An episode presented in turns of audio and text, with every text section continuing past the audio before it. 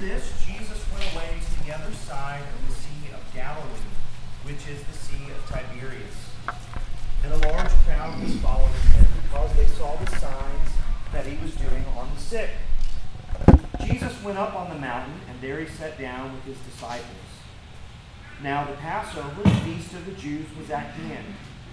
Lifting up his eyes then, and seeing that a large crowd was coming toward him, Jesus said to Philip, Where are we to buy bread so that these people may eat?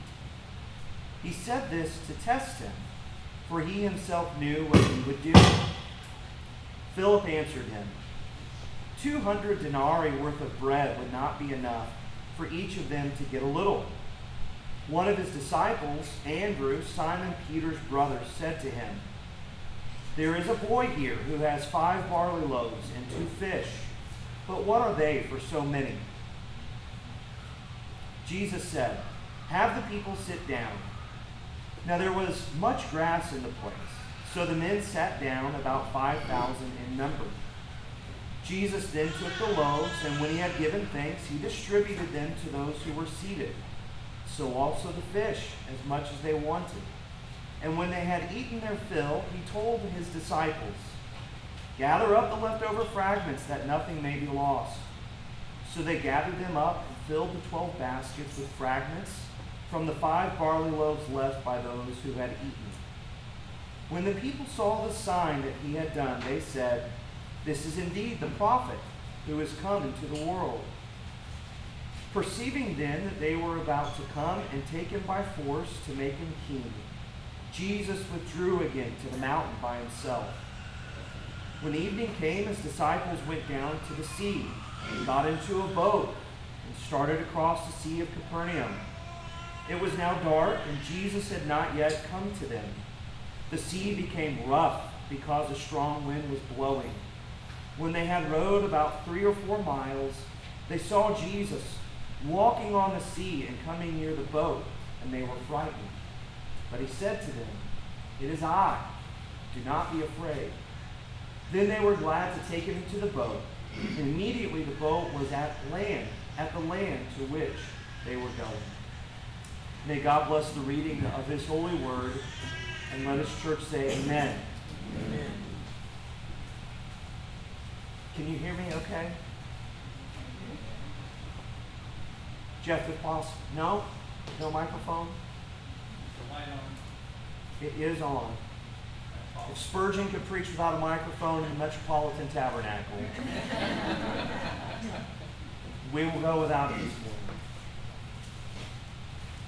Let me ask you have you ever wrestled with anxiety?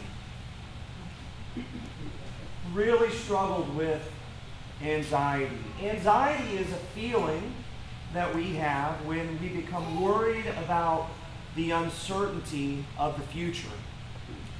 Anxiety is the mental turmoil that we have when we become preoccupied with tomorrow's concerns today. Anxiety is the dread that overcomes us when we don't know how things in our life are going to work out. And I think all of us struggle or have struggled with anxiety at different points in our lives. Personally, I've had my own struggles with anxiety. I remember a few years ago having a, a follow up appointment with a dermatologist regarding skin cancer. And I remember feeling very anxious about hearing those reports. Grew up near my grandmother, and I remember my grandmother wrestling with anxiety. Probably because she grew up dirt poor in Kentucky. And I remember as snowstorms would be brewing over the Great Lakes and be making their way to where we lived in Indiana, my grandmother would sit anxiously watching the Weather Channel fidgeting and picking at her nails and cuticles, chain smoking cigarettes until she finally gave in and, and went to bed. Do you remember the anxiety that people felt in 2020 when we got the news that there was the coronavirus that was spreading across the world, do you remember the anxiety in people's eyes as they bought more food than they needed and more toilet paper than they needed?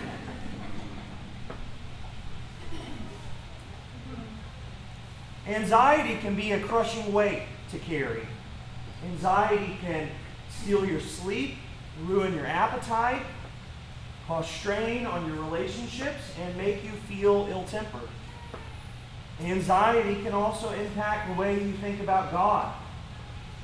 Crippling anxiety can make you doubt God's providence, make you doubt God's goodness, God's love, God's rule and reign in the world. I love this passage in John 6 because it teaches us a lot about how to combat anxiety. We learn something vitally important in the Christian life, and it will be a lesson that will be easy for all of our minds to comprehend. This is information you already know that I'm going to tell you this morning. You will easily grasp it with your mind, but it's something that you will need to plant firmly and deeply in your heart. You will have to preach this to yourself time and time again when you wrestle with anxiety in your life. Jesus provides all our needs. We see that here in John chapter 6, verses 1 through 21. Jesus provides all our needs, and we need this truth hidden deep in our hearts. Life can be difficult, Tragedies unexpected and uncertainties abound. And we need to know that Jesus provides all our needs. Well, how did Jesus reveal that he is the one who provides all our needs? One of the ways he has revealed this truth in John chapter 6 is the fourth sign. Here we are in John 6 at the fourth sign. And this fourth sign reveals Jesus provides all our needs. So, what is the fourth sign? Let's look at this sign together. Here we go. That's a sign. That's a sign.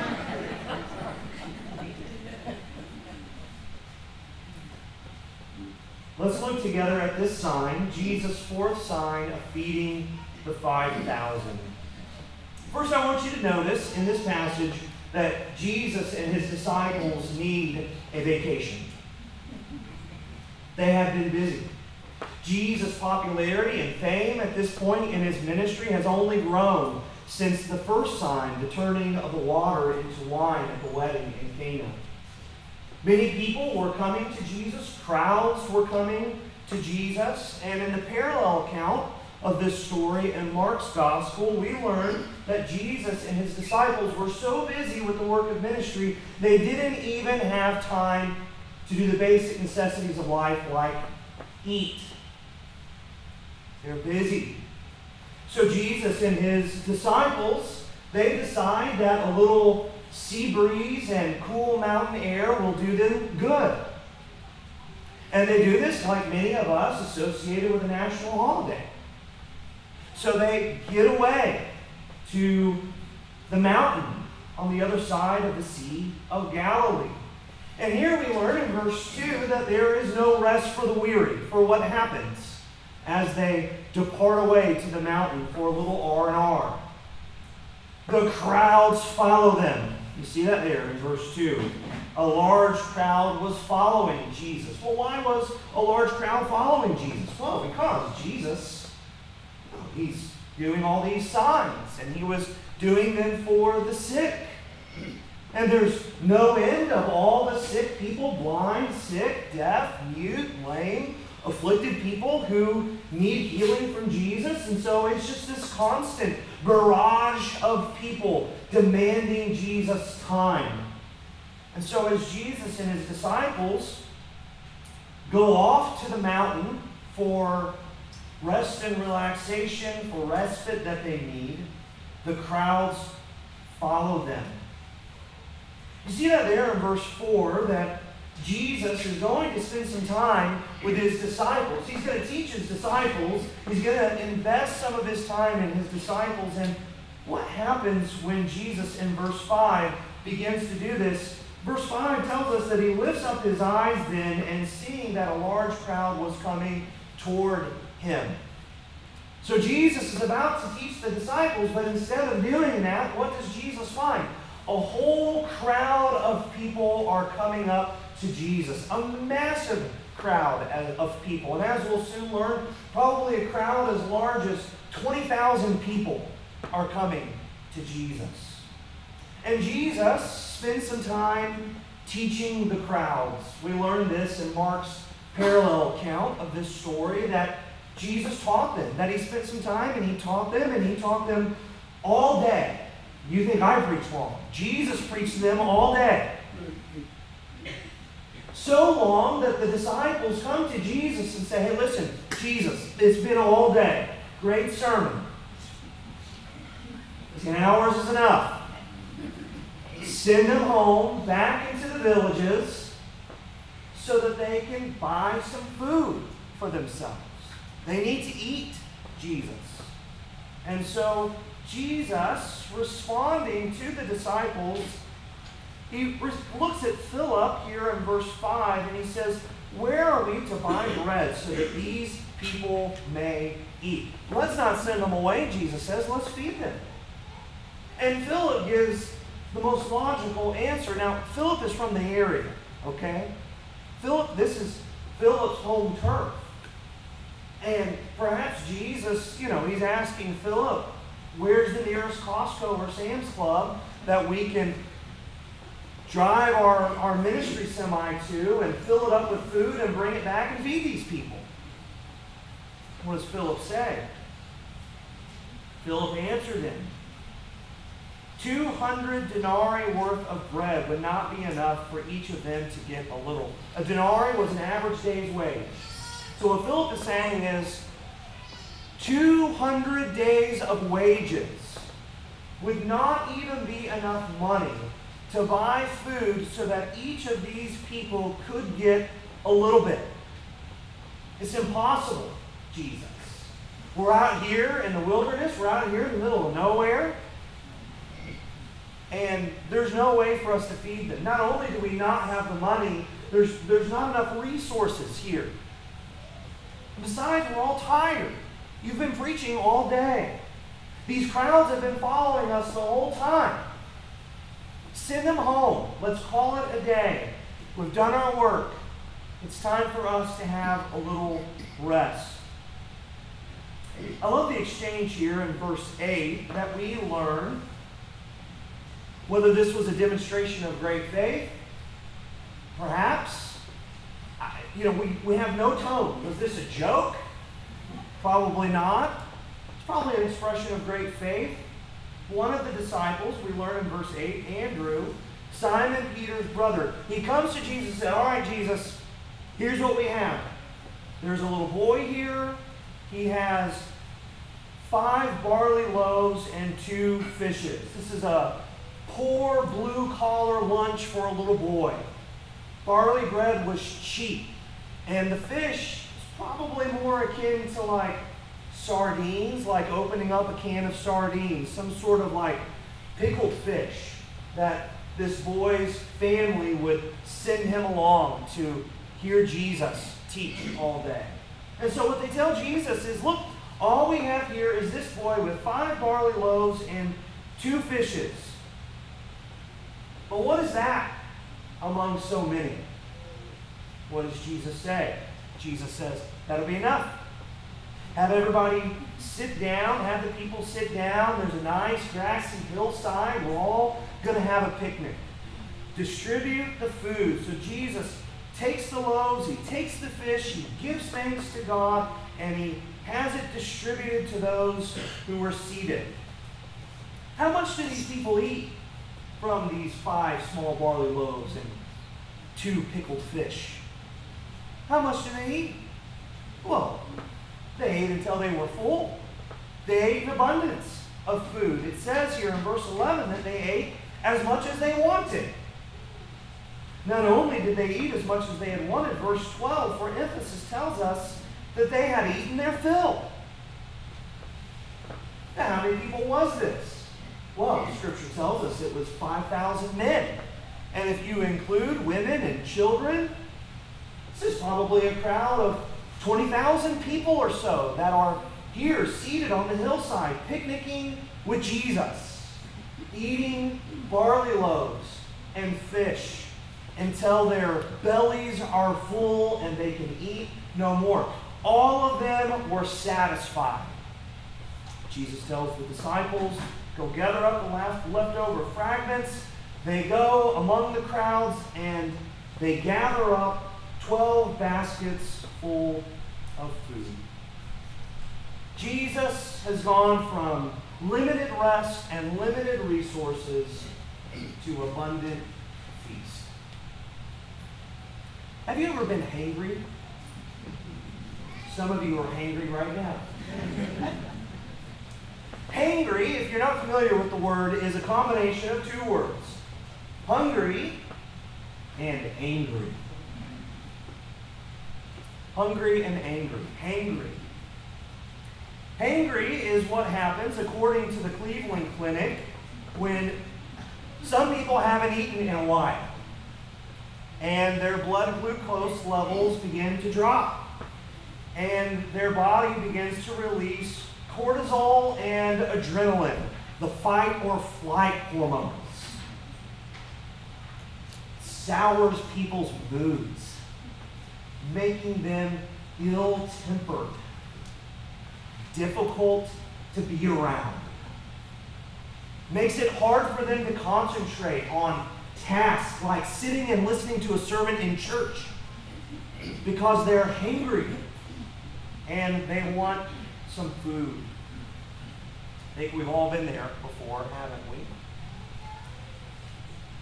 And if we're not careful, we'll project our own weaknesses onto God, won't we? We'll presume that because we grow tired and weary and weak and hungry and angry and hangry and impatient and short and ill tempered and our mood sour, we'll presume that God responds the same way to us at times in our lives. We'll presume that maybe He's too busy taking care of the whole universe to care about our own specific needs. Maybe he's grown tired of the sin that we're struggling with, and so this time, coming to the Lord in prayer, he's had enough to hear with us, and he's not going to hear our prayers this time. This passage that G- teaches that Jesus provides all our needs. Everything that Jesus does and says reveals whom? The Father. We've already learned that in the Gospel of John, haven't we? Jesus is the one who exegetes the Father for us. He is the one who explains what God the Father is like. Look over this passage. Does Jesus become ill tempered? Does Jesus become impatient? Does Jesus shift blame to the crowd, the 20,000, and say, hey, listen, tough luck. All of you should have fought ahead like this little boy and brought some food for yourselves?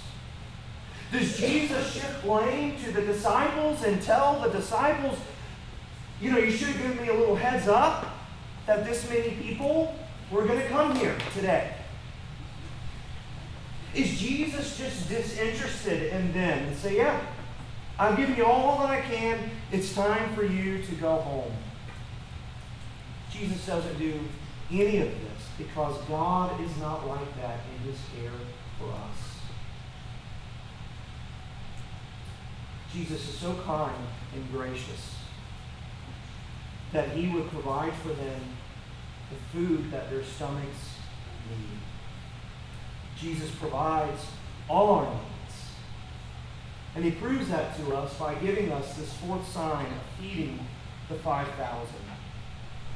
And as kind and as gracious as feeding this vast multitude was, how long did this blessing last for them. How many of these people needed to eat again? 100% of them.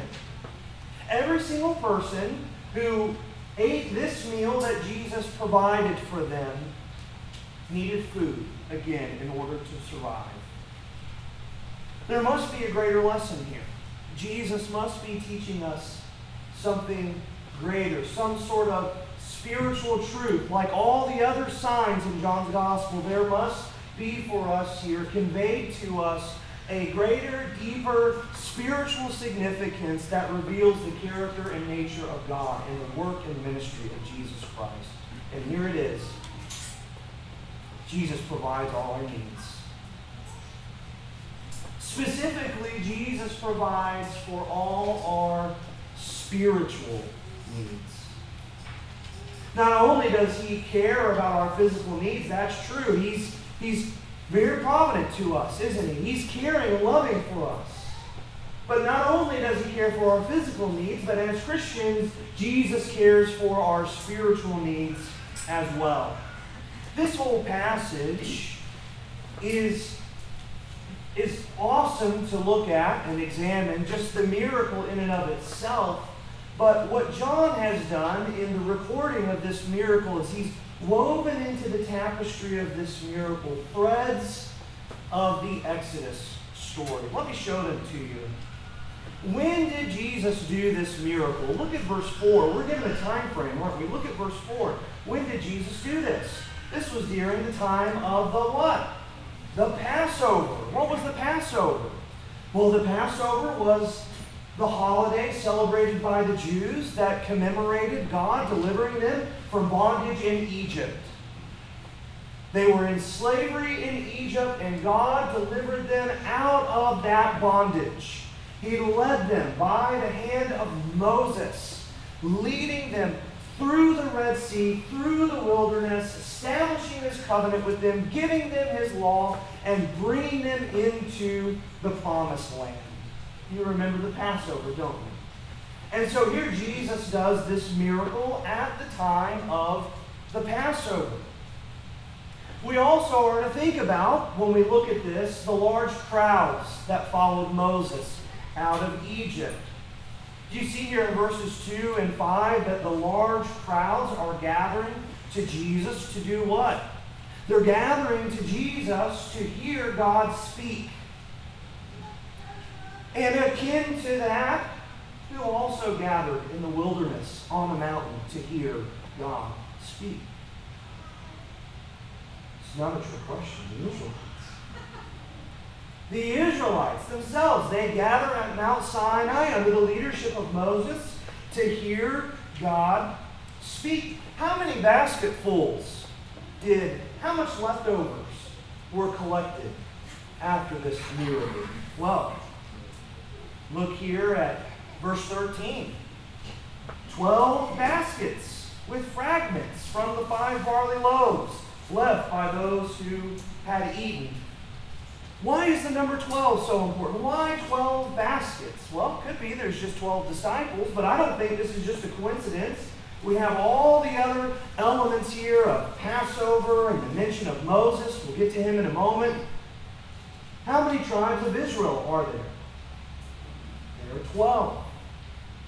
And so here, what John is reminding us is just as God provided for his covenant people in the wilderness, through Moses, the covenant mediator, so too God cares for our spiritual needs through Jesus Christ.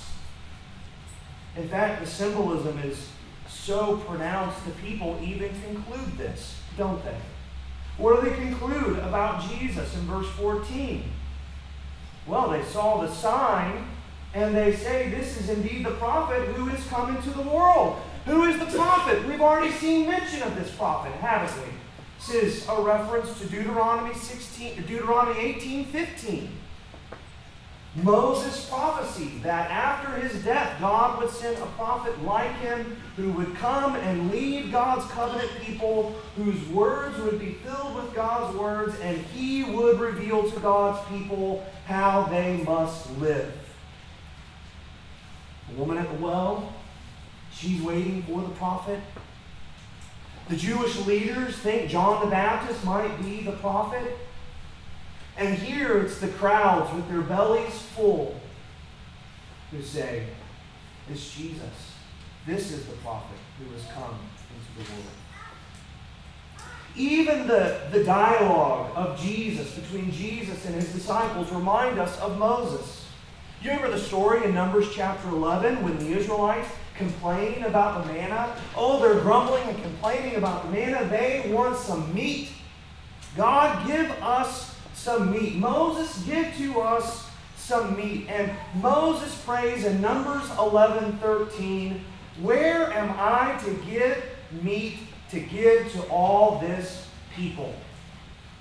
It's impossible, Lord. Their demands upon me are too high and too great. In fact, that demand filled Moses with such anxiety, he prayed that God would take his life. There in Numbers 11. The stress of caring for all those Israelites in the wilderness, of providing food for them, of teaching them God's law. This stress was so great, their complaining and demands upon him were so great, Moses is not able to carry it all. Not Jesus. You see, Jesus is a prophet greater than Moses, isn't he? Here in John chapter 6, there's no complaining from Jesus, no stress from Jesus.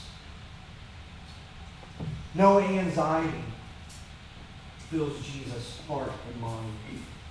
Jesus takes the limited resources, he blesses them, gives thanks to them, and gives them to the people to provide for them.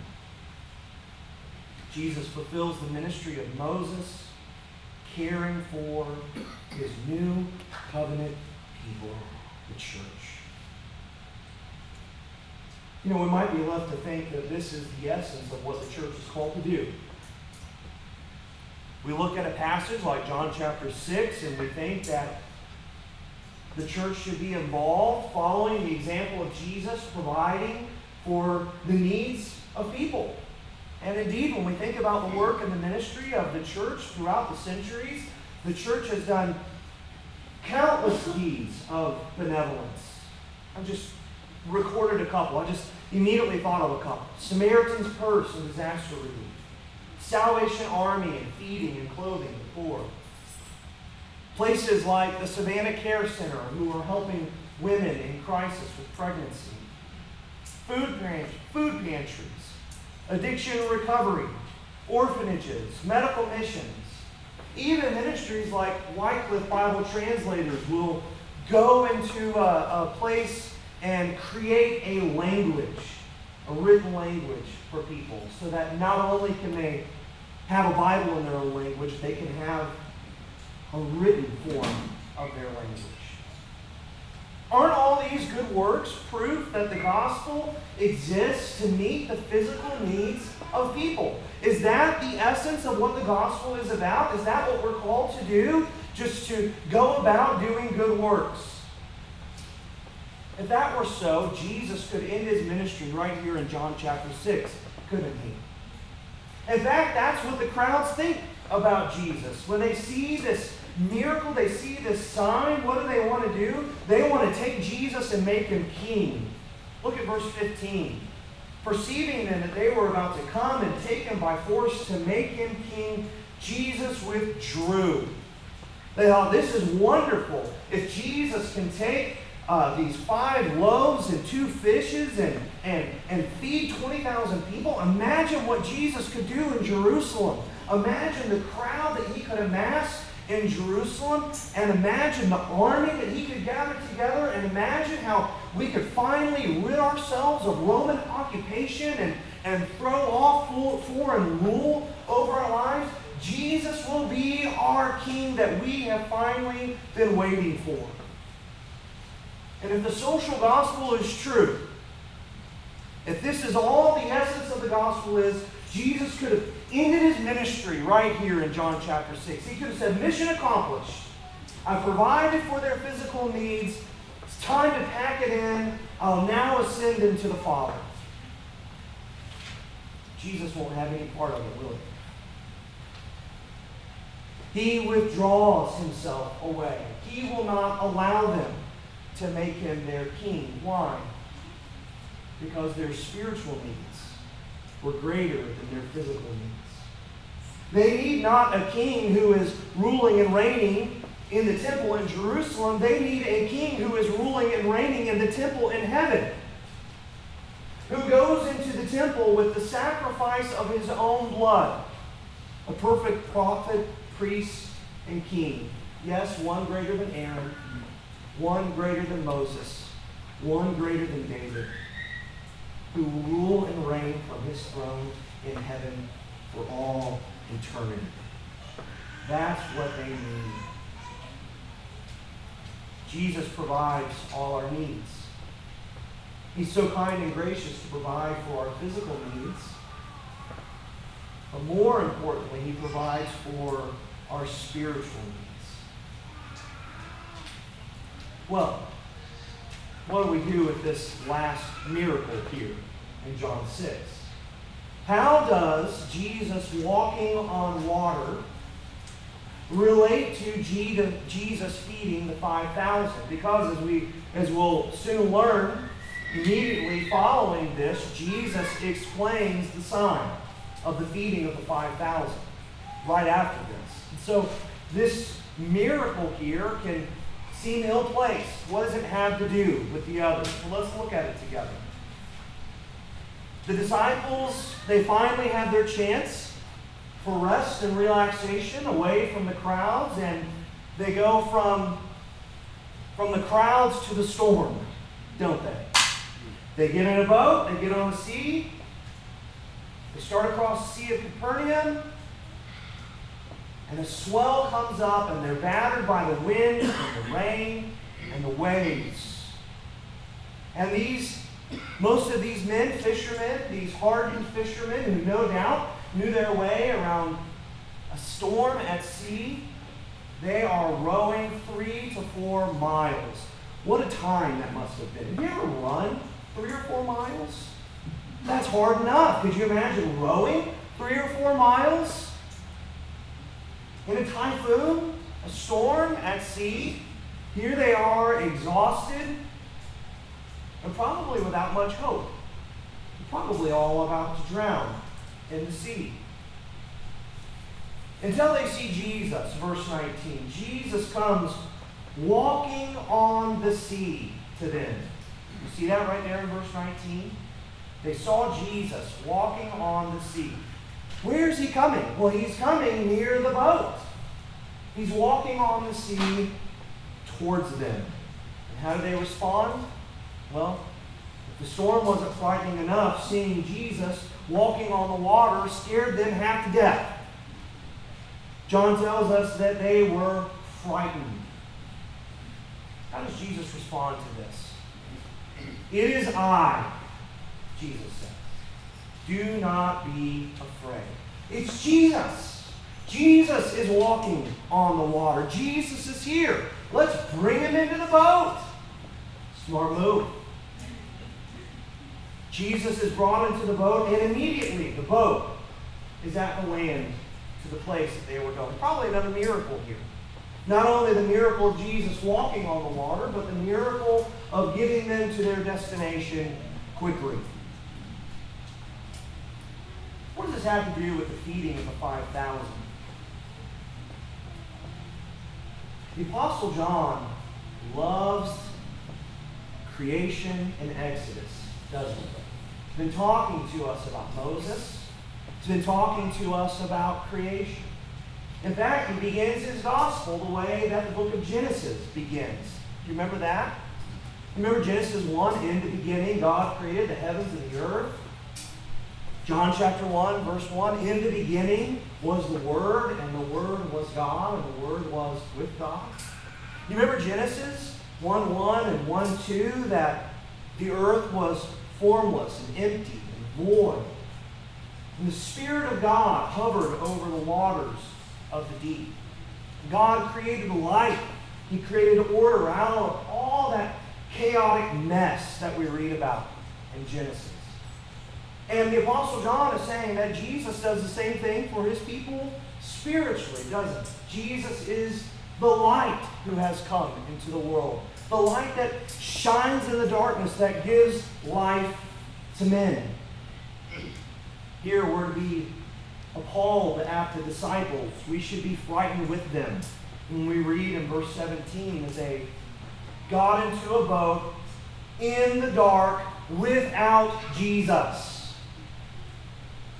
Gospel of John darkness is the place where sin resides. Jesus is the light that brings life in the midst of the darkness of sin.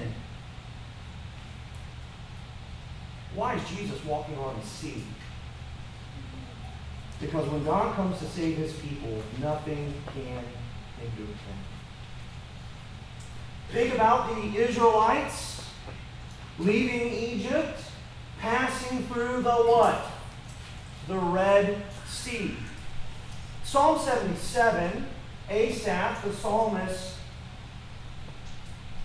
in the dark times of the night when he is filled with anxiety and worry. Asaph, the psalmist, you know what he does? He reminds himself of how God delivered Israel from Egypt. He says in Psalm 77, verse 16, When the waters saw you, O God, when the waters saw you, they were afraid. Indeed, the deep troubled. What's he referencing here? He's referencing the Red Sea. When the Red Sea saw God coming to deliver his people, it was so afraid it split in half. That's what Asaph is saying. The thunder and the storms and the, the waves, they're all announcing the coming presence of salvation of God who is coming to save his people. In fact, here's what he concludes in Psalm 77. Listen to verses 19 through 20. Your way was through the sea, your path through the great waters. Yet, listen to this, yet your footprints were unseen. You led your people like a flock by the hand of Moses and Aaron. See the full picture now, don't we? Here we are as God's people, and He's given to us Jesus. Jesus provides all our needs. Not only our physical needs, like Israel in the wilderness, but He provides for our spiritual needs, our spiritual bondage to sin, like Israel in bondage in Egypt. And when God comes to deliver us, when Jesus comes to deliver us, there is nothing that can hinder him. Not the greatest sea, not the greatest storm, not the greatest hurricane, not even a Cat 5 hurricane can stop Jesus from rescuing us from our sin. It is so great and awesome. And when we're rescued by sin, God walks on the water to us to come and save us. You and I need to remember this because sometimes it won't feel like God's presence is with us. Sometimes it won't feel like that God is providing for us. Sometimes it may feel like God has abandoned us or forgotten us. None of that's true. Don't believe those lies. Just like Jesus' response to Philip in this passage, he asked Philip, Where are we going to buy bread to feed all these people? He did this to do what to Philip? To test him. Jesus already knew how he was going to provide for his people. Brothers and sisters, can I tell you? This? There is a lamb who was slain before the foundations of the world. Before you and I were even born. Before you and I were even a twinkling in our mother's eye. Before Adam and Eve fell into sin there was already one who had offered to give himself as a sacrifice to save his people from their sins. You may not feel like God is with you at the moment, but let me assure you, He's but only testing you so that you may learn this great truth that Jesus provides all our needs. Let's pray.